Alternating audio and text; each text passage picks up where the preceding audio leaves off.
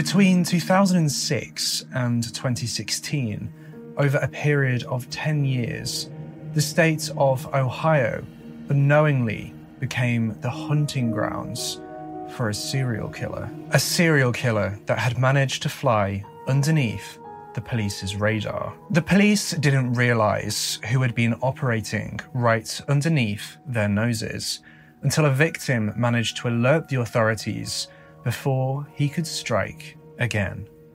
Coming up, we listen to the 911 calls, examine the evidence, and go through the timeline. All this and more in the case of Sean Grate. People say Ted Bundy didn't show any emotion. I showed emotion.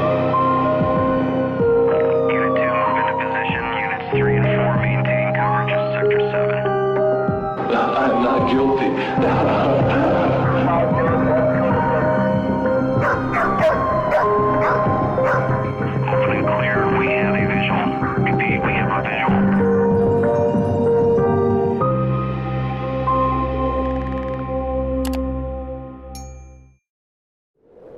following episode is not suitable for those under the age of 13. Viewer discretion and parental guidance is advised. Before we delve into this case, I'd just like to give a massive thank you to the people over at Stereo for sponsoring this episode. Stereo is the first live broadcasting social app of its kind, and it allows you to listen to your favorite people's live shows for free. With a growing global community which is built on collaboration, it gives people a voice and allows listeners to speak freely. Stereo also allows you to take part in the conversations you care about with other like minded people. With a huge range of genres of shows to listen to at any given moment of time, you will always find a conversation that you want to tune into, listen to, and be a part of. You don't need any fancy equipment at all to enjoy stereo. All you need is your smartphone. Stereo wants to empower everyone to broadcast their voices, which is why they've made it so easy for anyone to be involved. If this seems like something you want to be a part of, make sure you download the app today.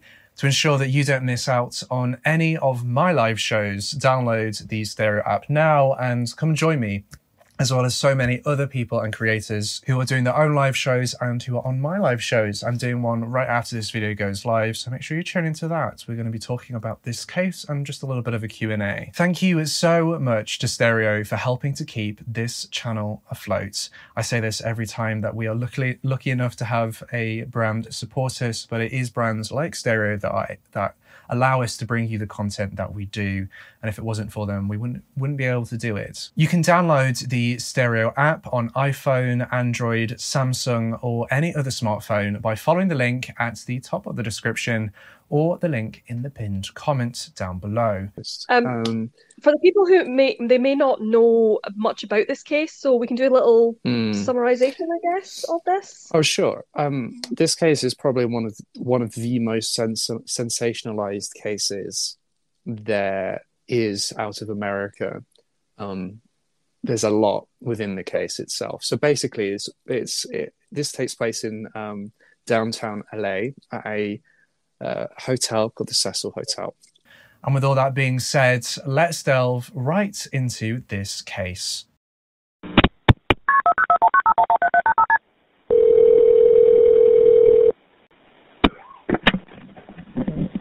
Nine one one. What is the address to your emergency? by the Fourth Street Laundromat. What is it? Fourth, Fourth Street Laundromat. What's the problem? I've been abducted. What's your name? How do you spell your last name? Who abducted you? Sean Green. You said John Green. Sean Grate. Where's he at now? Asleep. Do you know where he lives? Oh. Oh shit. Oh shit, I woke him up. You just set the phone down.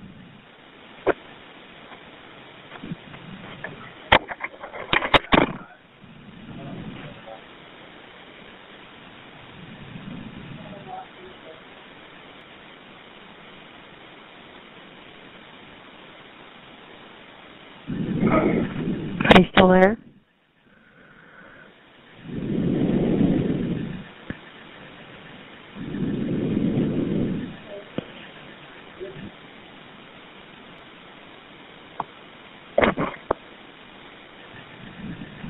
Are you still there? How much longer? What? How much longer? Do you hear any officers outside? No. Okay, they're in the area. I'm out of the bedroom. You're out? Okay, can you get to the door where you can see out? Huh? Can you get out of the house? It's locked. Are you at the door? Yeah, I am. She's at the door. You're on the door to the right hand side of the house. Yeah. Hurry, hurry. Can you unlock the door at all? At 6:48 a.m. on Tuesday the 13th of December 2016, a 911 call was made by a woman who had been kidnapped in Ashland County, Ohio. This woman, only known as Jane Doe to the public for obvious privacy reasons, had been kidnapped and she'd been held hostage in a rundown house for 3 days. In the morning of her third day trapped in the house, she had managed to untie herself and get a hold of her kidnapper's phone. While her kidnapper was sleeping, this Jane Doe crawled over him on the bed and managed to pick up his phone to use it. Now, while on the phone with the 911 operator, the woman accidentally set off a taser that was on the floor.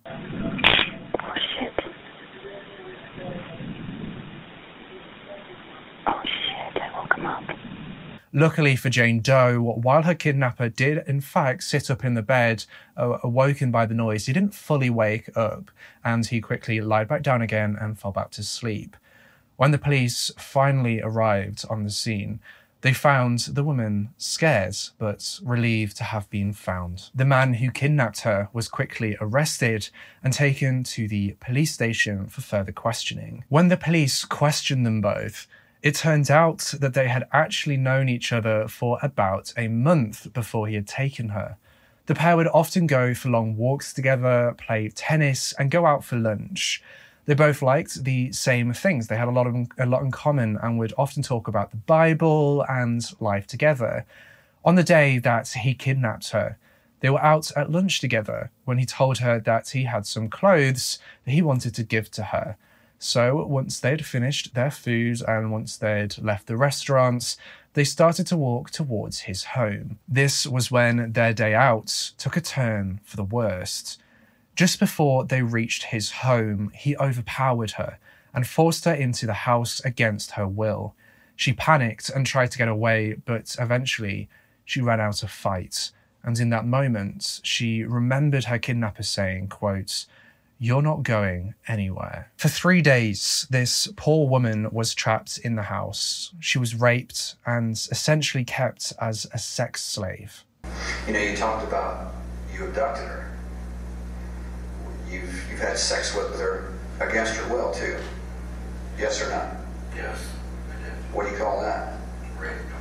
When the police interviewed Jane Doe, they asked her what he had done to her, and she responded that he had sexually assaulted her, quote, in every way imaginable. The man in question was 40 year old Sean Grate. Sean Michael Grate was born on the 8th of August 1976 in Marion County, Ohio, to parents Terry and Teresa Grate. When he was just six years old, his parents ended up divorcing, and Sean's mother, Teresa, was awarded full custody of Sean. During his teen years, he was described as charming and was not unfamiliar with the attention from women throughout his educational career. But his last year in high school would actually see Sean being arrested for assaulting his girlfriend at the time after she had tried to end the relationship. We don't know much more about that arrest charge, but we do know is that he did graduate from River Valley High School in 1995 at the age of 18, and following that, he kind of just drifted from then on. He did odd jobs around his local area and never tried to really improve on himself. He didn't seem to have any plans for his future. He just seemed to be floating from one thing to the next. He didn't really have any any inclination to make his life better for himself. In 1999, when Sean was 23, multiple charges were filed against him from his then pregnant 17 year old ex girlfriend. One charge describes how he had actually choked her out, and in the second charge, he has broken into her home and hidden under the sofa, waiting for her and her sister to come back home. And when they did, he threatened her and her sister with a butcher's knife. Sean's 17 year old girlfriend eventually did give birth to Sean's first child, a son. Throughout Sean's early 20s, he was in and out of prison for various different reasons and charges, including burglary, alcohol, and assault. In his 30s, Sean became a member of his local church, which is where he met a new woman. She described that she was smitten with him and sparks would fly whenever they were together. On the 12th of December 2011, when he was 35 years old, Sean Grate married his girlfriend, Amber. The couple had been dating for a while, and the wedding was a happy affair, especially as just a month prior, in November of 2011, they had found out that Amber was pregnant. Sean then moved into his now wife's ranch house, which is a house that she owns, and they lived happily together for a few months. That was until things started to go downhill. Sean became a very loud and angry partner, yelling and kicking off about not wanting to do the things together that they had always done before and things that they'd always enjoyed doing together before. From this constant arguing, Sean eventually became more and more distant within the marriage. He would leave the home for days and weeks on end at a time, leaving an increasingly pregnant Amber alone to fend for herself. This continued all the way up until Amber's delivery day, when shockingly, Sean turned up to the hospital and was seen in and around the hospital while Amber was undergoing an emergency C section. But when Amber was in recovery from the C section, she was told by her brother that Sean had been in the hospital, but he had already left. So on the 30th of July 2012, Amber brought a beautiful baby girl into the world without her husband by her side. The final straw for Amber in her relationship with Sean was a phone call that she had answered. On this call, the woman on the other end of the phone was asking to talk to Sean. When Amber responded that Sean wasn't there, but she was his wife, she's going to take a message, the other woman told Amber that she didn't know Sean had a wife.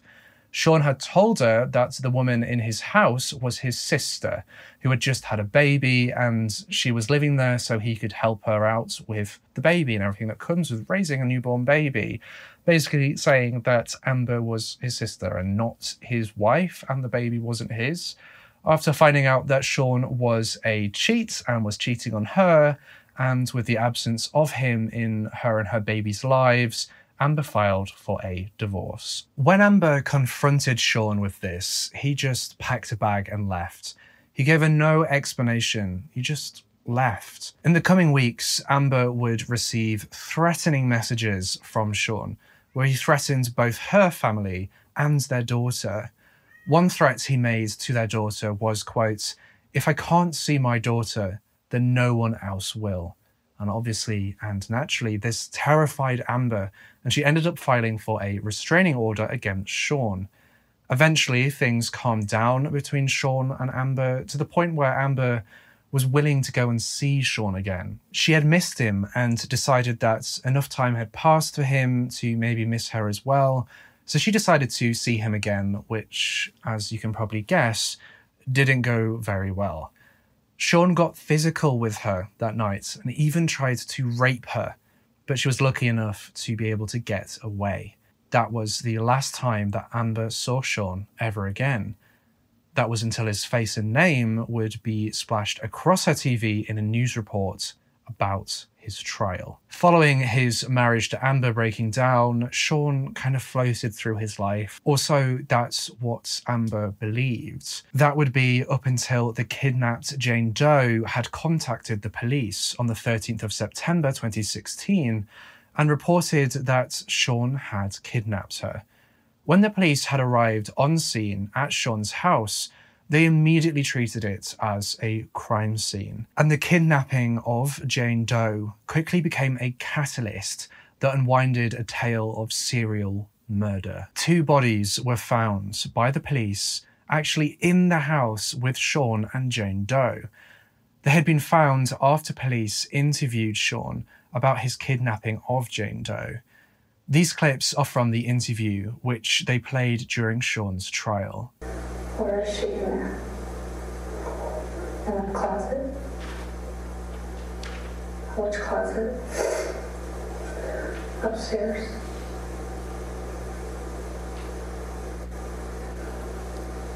What happened?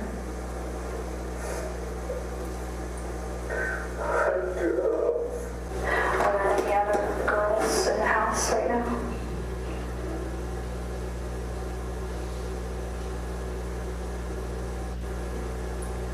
Yeah. Down in the basement? Where on the floor in the basement? These bodies were positively identified to be that of Elizabeth Griffith and Stacey Stanley. Elizabeth Ann Griffith was a 29 year old from Ashland County, Ohio. She was born on the 29th of September 1986 to parents Kerry and Judy Griffith. She was well known in her local area and loved spending her time with other people in her local community. She spent a lot of her time at the Ashland Kroc Center and her local church, where she attended Bible studies. Sean and Elizabeth would regularly hang out and play games together at the Kroc Center. Their favourite game to play was Yahtzee. She took culinary classes at her local career centre and was known for her feistiness and humour. Elizabeth was last seen food shopping on Tuesday, the 16th of August 2016. She was captured on CCTV in the store. Sean stated in his police interviews that he was just trying to help Elizabeth. The short time I talked to her, she cried several times just about life and how she couldn't find anyone to love her. All I wanted to do was show her that she wanted to live, and I'd say, Give me a hug. We're all in this together. Unfortunately for Elizabeth, this hug would be life ending. I'd choke her until she said she wanted to live, and she just didn't.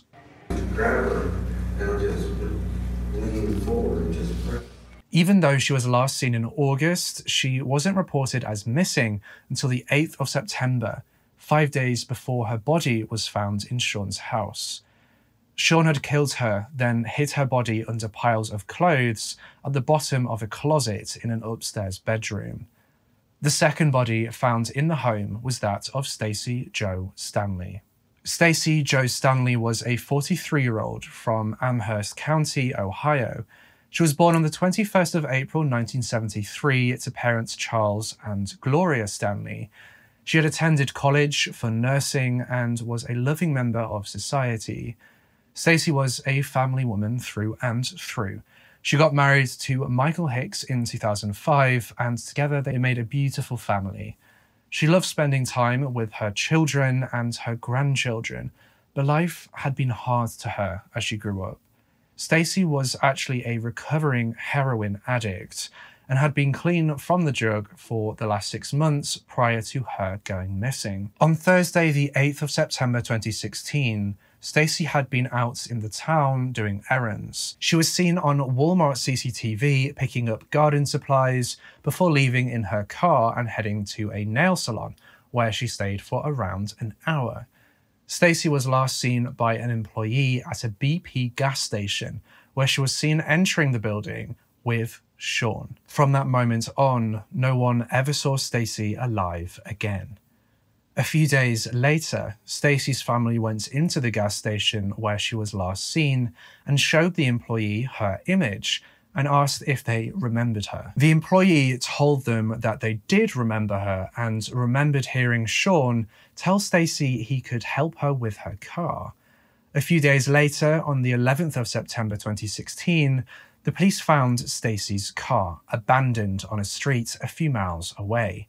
Stacey's body would eventually be found naked from the waist down under piles of rubbish in the basement of the house Sean was living in. While in police custody, Sean admitted to killing both of these women and to killing a further three others over the past couple of years.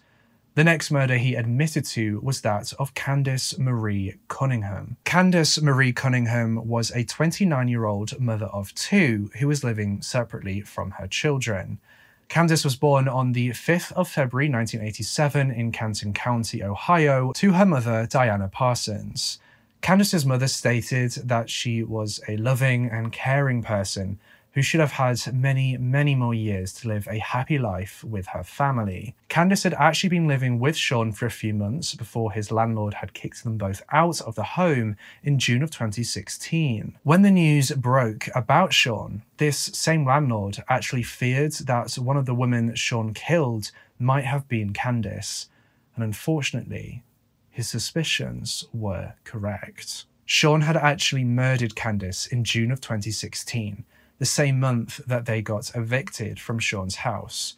Candice's family never reported her as missing, as they believed she had moved from the area to North Carolina in April of 2016. During his interviews with the police, Sean admitted to killing all of these women and told the police where they would be able to find Candice's body. And true to his words, they did find her remains where he told them she would be. The remains of Candice Cunningham were found near a burned out house in Richland County in September of 2016.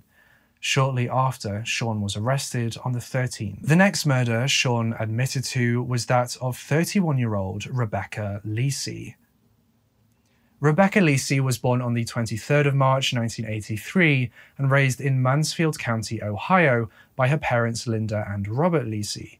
She enjoyed fishing, camping, and spending time with her children. Unfortunately for Rebecca, she was drawn to a path of drugs from a young age. She never finished high school after becoming a heavy weed user and sadly moving on to harder drugs, including the use of cocaine. Her father stated that he tried to help his daughter, but she didn't want it. She had resigned herself to a life of drugs and held the philosophy of, quote, when it's time, it's time. Rebecca's drug addiction only worsened once her mother passed away, and she ended up working on the streets as a sex worker to pay for her drug habits. Her father even told media that, quote, Becky was a drug addict and she wasn't afraid to tell you. And she was a spunky little brat. She acted like a little girl who didn't get her way. That's a really mean thing to say about your daughter. Not gonna lie freaking mean. According to Sean, her sex work is how he actually met Rebecca, as they both frequented the same corners. The pair shared drugs and had a casual sexual relationship that lasted a few months. On the day that he killed her, Thursday, the 22nd of January 2015, Sean recounted that he had invited her back to his place. But when they arrived home, he confronted Rebecca about 40 US dollars that had apparently gone missing. Rebecca denied knowing anything about the missing money, and when she got angry and tried to leave, Sean grabbed her, which led to a fight between the pair. Sean overpowered Rebecca and strangled her to death before stuffing her body into a large golf bag. He then threw this bag, which contained her body, into the basement for a day and a half while he just continued on with his daily activities as if nothing had happened. He later borrowed a car from a neighbor and drove himself and Rebecca's body to a secluded wooded area. He quickly dumped her body out of the bag, and after ensuring that no one saw him arrive in that area, he promptly left. Rebecca was eventually reported missing on the 6th of February 2015, 15 days after she had already met her tragic end at the hands of Sean. Rebecca's body was found on the 16th of March 2015, 38 days after she was reported missing. She was found behind a large tree in a sheltered wooded area that was just off a county road in Ashland County. When her body was found in June of 2015, the county coroner ruled Rebecca's death as a drug overdose, and the case was filed as closed. But after Sean's detailed confession of her murder in his interrogation on the 13th of September 2016, her case was reopened and then connected to the other three murders that the police knew about. Police knew that Sean had already committed those three murders and they were just piecing it all together. Rebecca's family was hesitant to delve into Rebecca's case again as they'd finally just started to learn how to live without Rebecca in their lives and, and they really, really didn't want to reopen that wound again. They were finally just beginning to move forward with their lives. Rebecca's father, still to this day, doesn't believe that Sean killed Rebecca and had planned to visit the prison where Sean was imprisoned to talk with him face to face, as he believed he would actually get a different answer from him. Rebecca's older brother spoke to the press when the case was first reopened by the police and said, quote, I want justice for my baby sister, but I want proof and not a scapegoat for these cops to pin it on Sean if he really didn't do it. The final person that Sean admitted to killing was actually a Jane Doe. During the interviews with police in 2016, Sean admitting to killing another woman all the way back in 2006, but he couldn't remember her name or an exact date.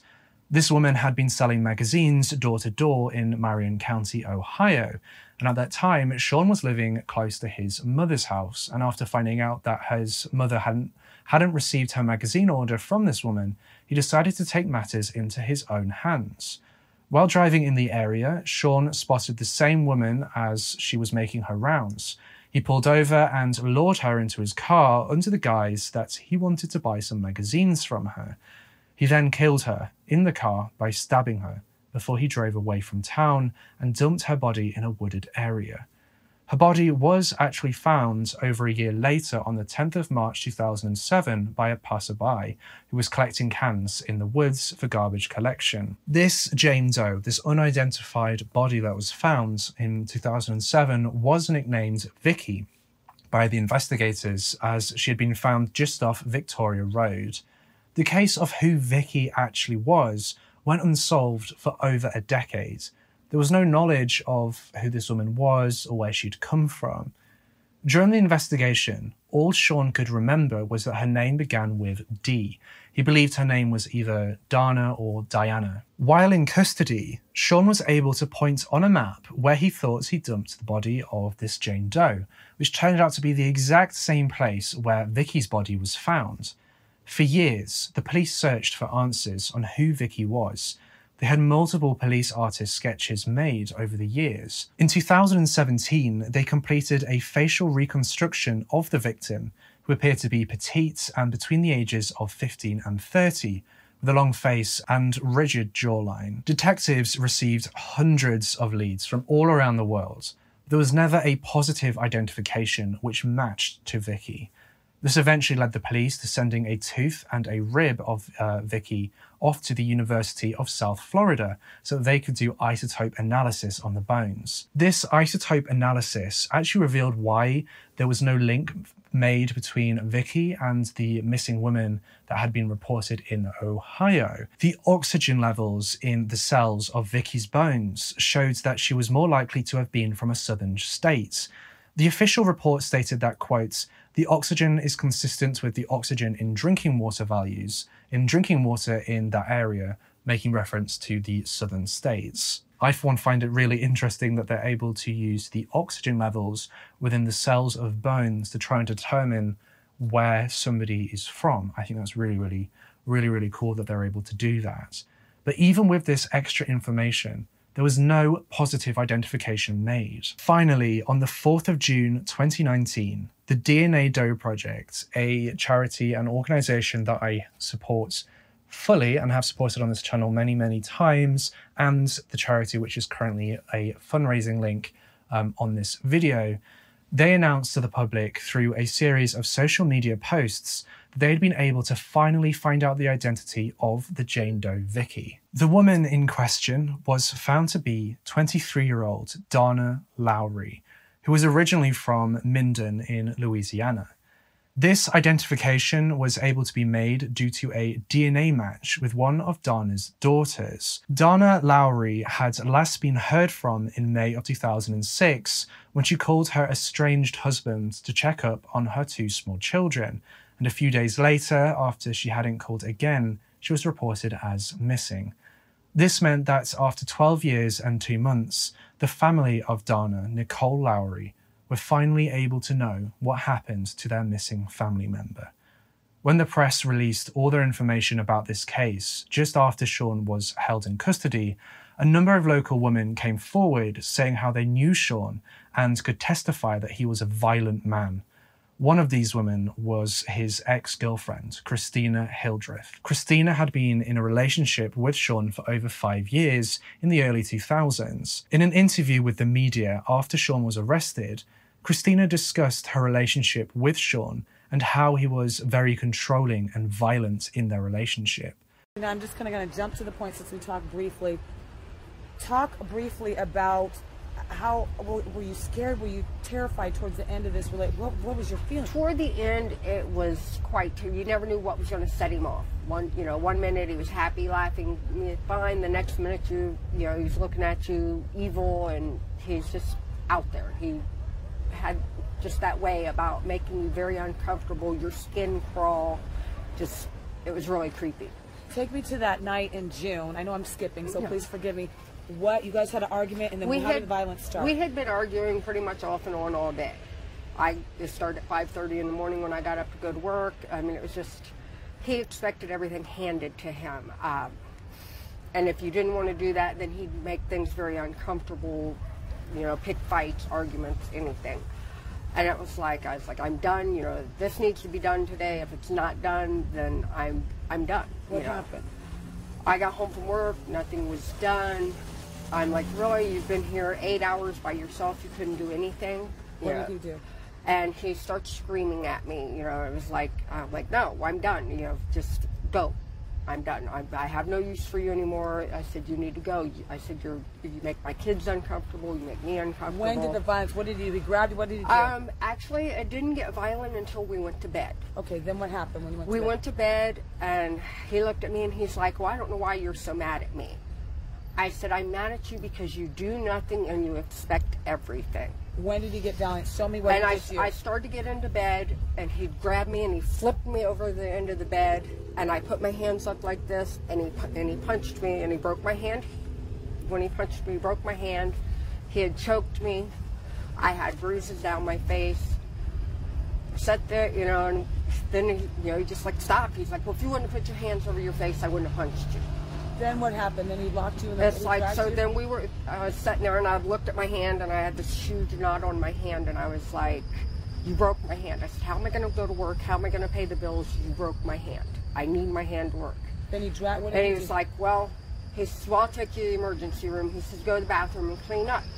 I got up off the bed, started to walk to the bathroom. He grabbed me by the back of the pants and the front of the shirt, and he threw me into the bathroom.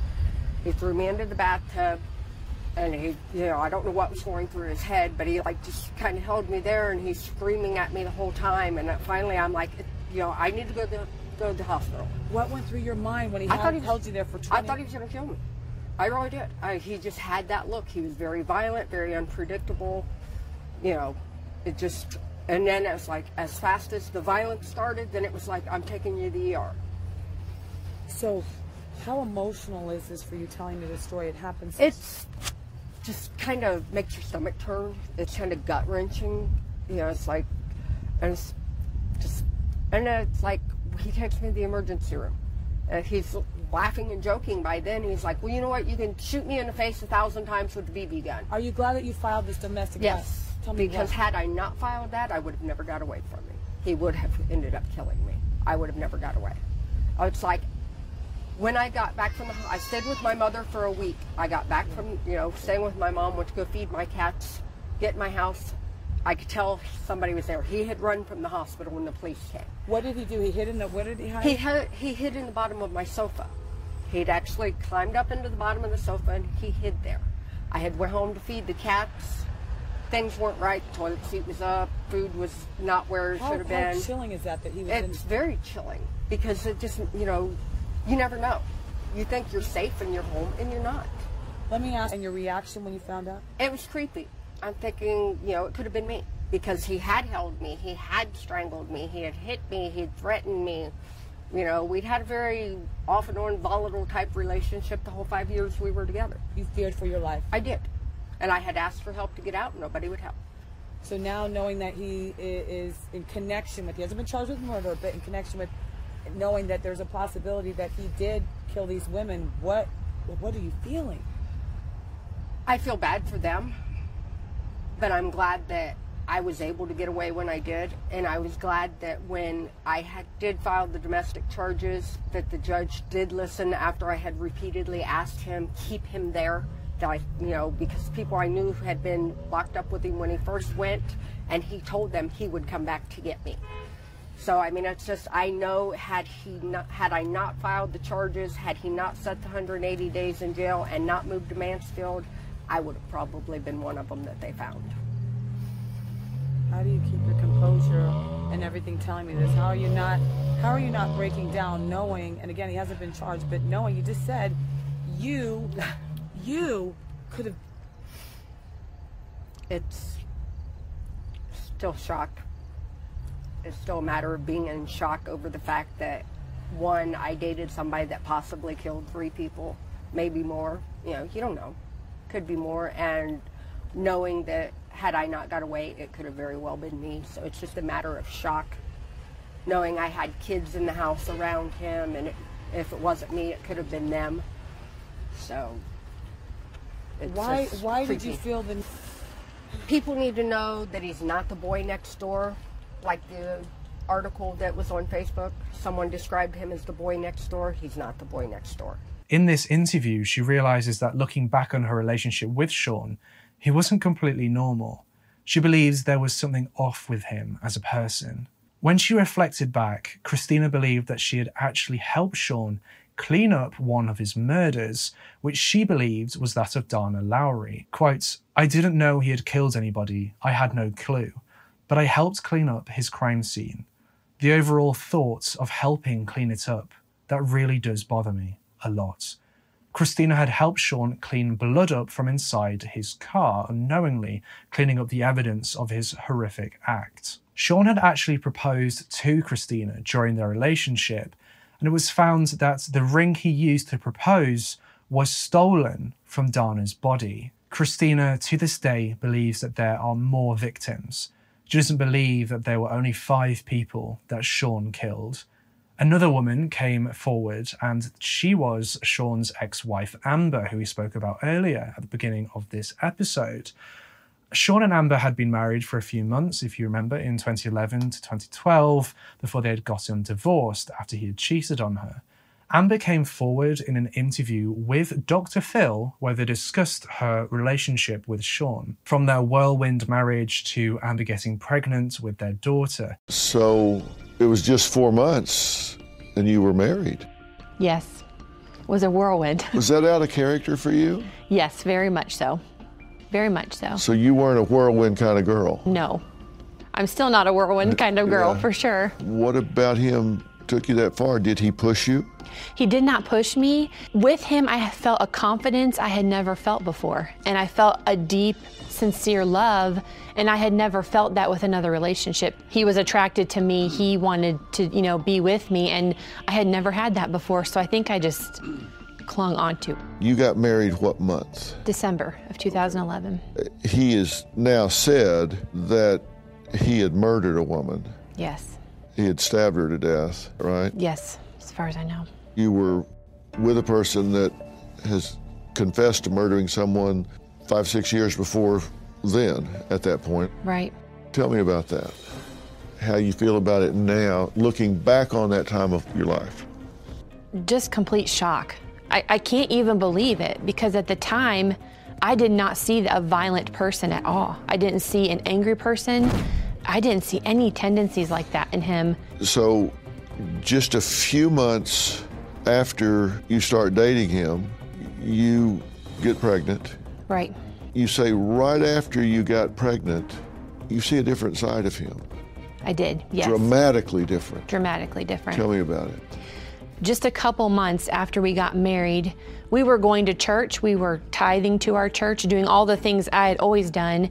And all of a sudden, those things made him very angry. He was upset that he had to get ready to go to church. And I told him, You don't have to go. But he would stand in the shower and yell.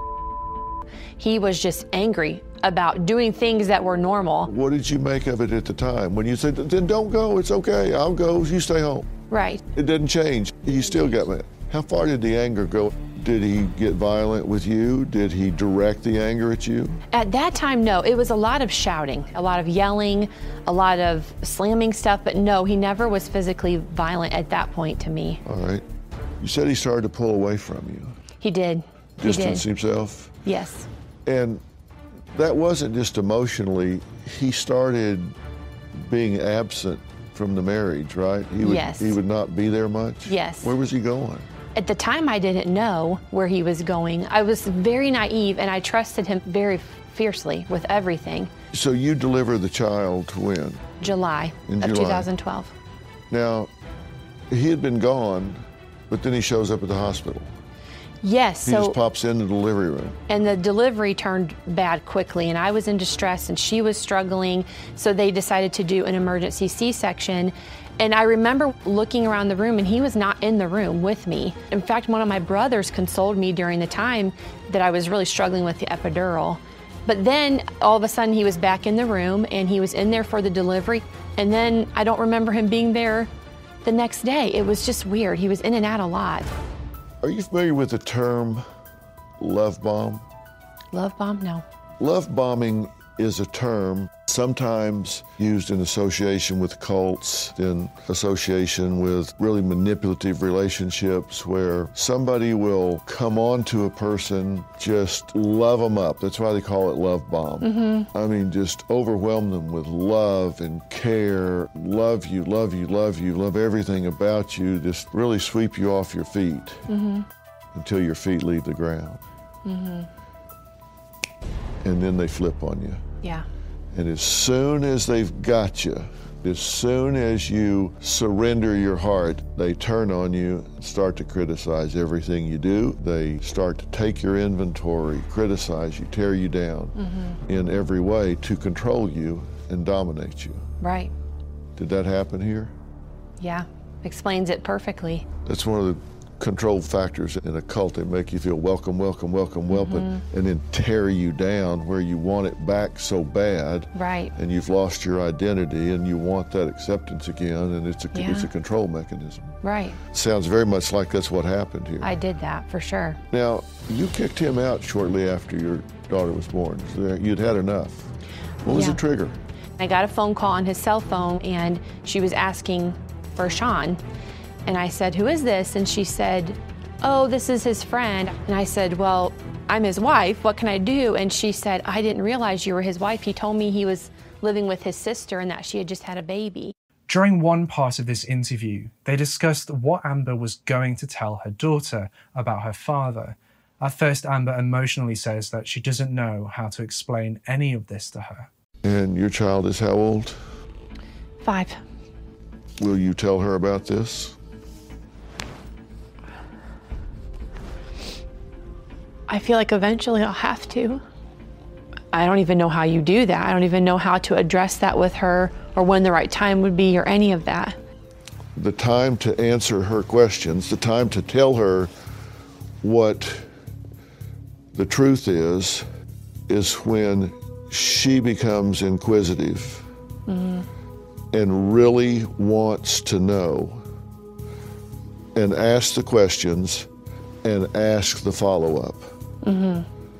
Because if she asks the question and, you know, it's like, where's my daddy? Well, you know, we've got a divorce and he's just not in your life. Mm-hmm. Well, she won't ask follow ups about that until many years from now. Okay. And when she does ask the follow up, you need to be prepared to give an informed answer because you, you- think about what her questions are going to be. Because he's that way, am I genetically predisposed to be that way? Right. Because he has that capacity, does that make me cold? Does that make me a killer? Does that make me a psychopath? Is that in me? Right. You have to know the facts to answer that question. You, mm-hmm. you have to not only say, well, no, honey, of course not. Right. You have to say that there's not a genetic predisposition to that. So, absolutely, unequivocally, no. This is something that happened as a function of his march through life. The fact that she has a father that is a confessed serial killer does not make her any more likely to do that than the neighbor kid. Right. And you absolutely should protect her from him until she is fully grown and mature. Mm-hmm. And ask the questions and the follow ups. Right. And then say, now that you want to know, I'll answer it, but I'm going to give you a long answer to a short question. Mm-hmm. And that's when you tell her the full answer. Right. Sean's trial was set for the 6th of November 2017, but was later delayed until the 9th of April 2018. During his trial, Sean gave an emotional plea to the families of his victims, asking for forgiveness. I can't say I'm normal, but you know, I know right from wrong. I ask you maybe forgive me. Find in your heart someday. I know not today, but someday. The trial allowed for the families of the victims to give impact statements of how these murders had affected them and their families. For over an hour, the families of the victims stood up and told Sean exactly how his actions had affected them. You know, you took advantage of that woman and my mother like they were nothing. That doesn't make you a tough guy. It just makes you evil. Real justice would be for you to come with me for about five minutes, burn in hell. You are evil. God tells me to forgive you. And only because He said it, I'll forgive you, but I don't feel it in my heart. You're a sadistic murderer. Sean Michael Grate's was indicted on 23 counts, including aggravated murder in the deaths of Stacey Stanley and Elizabeth Griffith, as well as two other aggravated murder counts, two kidnapping counts, and a single count of aggravated robbery. Sean was given the death sentence for these crimes, and his execution date was set for the 13th of September 2018. Court further orders that each of the death penalties be carried out by appropriate authorities on September 13, 2018, which would be the two year anniversary of uh, Mr. Grate's discovery. After the trial was over, the families of Sean's victims stood outside the courthouse in a sea of purple and sang Amazing Grace together. They gathered on the steps of the courthouse, singing Amazing Grace before releasing balloons in honor of the women. Sean is currently residing in prison, awaiting the death penalty.